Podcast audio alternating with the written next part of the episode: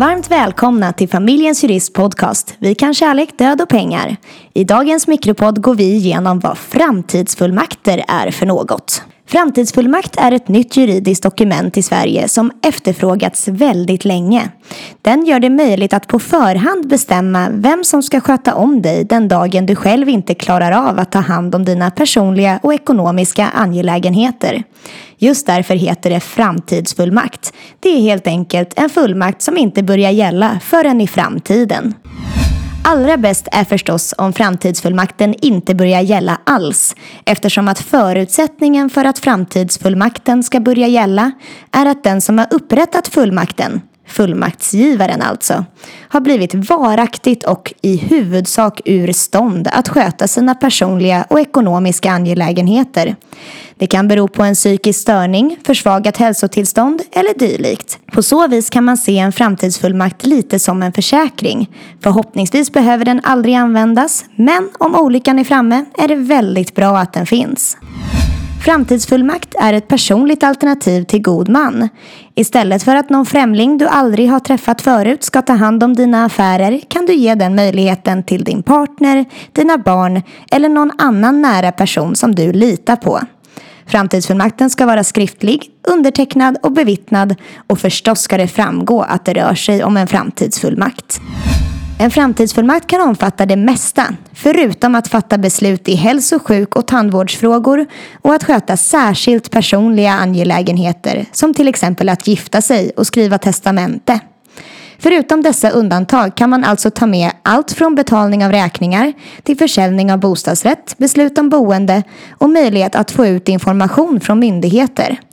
Man kan också ge ut flera framtidsfullmakter om man till exempel vill att ens make ska sköta det vardagliga och personliga medan stora frågor som husförsäljning och värdepappersinvestering ska skötas av ens barn. Det är väldigt viktigt att man är tydlig när man formulerar framtidsfullmakten.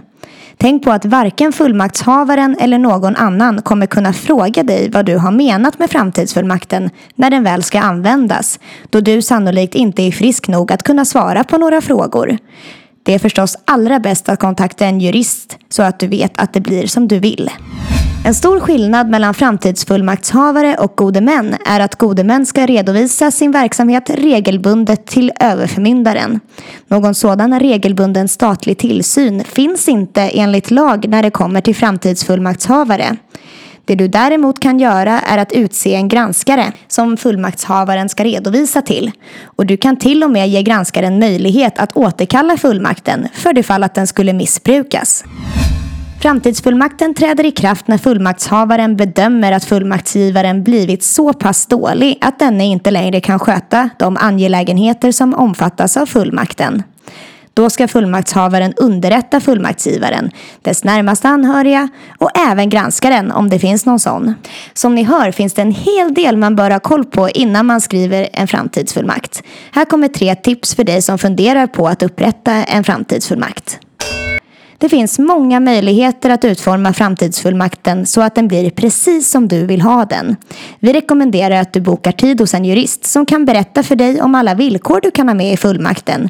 Som till exempel gåvor, granskare, arvoden och hur fullmakten ska träda i kraft. Utse ersättare. I framtidsfullmakten kan du utse hur många ersättare som helst. Det är extra viktigt att tänka på om fullmaktshavaren är lite äldre och kanske kommer ha gått bort eller själv vara sjuk när framtidsfullmakten ska användas. Tänk på att framtidsfullmakten kommer att användas av din fullmaktshavare när du inte längre är förmögen att ha koll på vad som sker. För att vara helt säker på vad framtidsfullmakt innebär och vara trygg med vilken behörighet du ger bort, ta kontakt med familjens jurist som kan gå igenom alla aspekter med dig.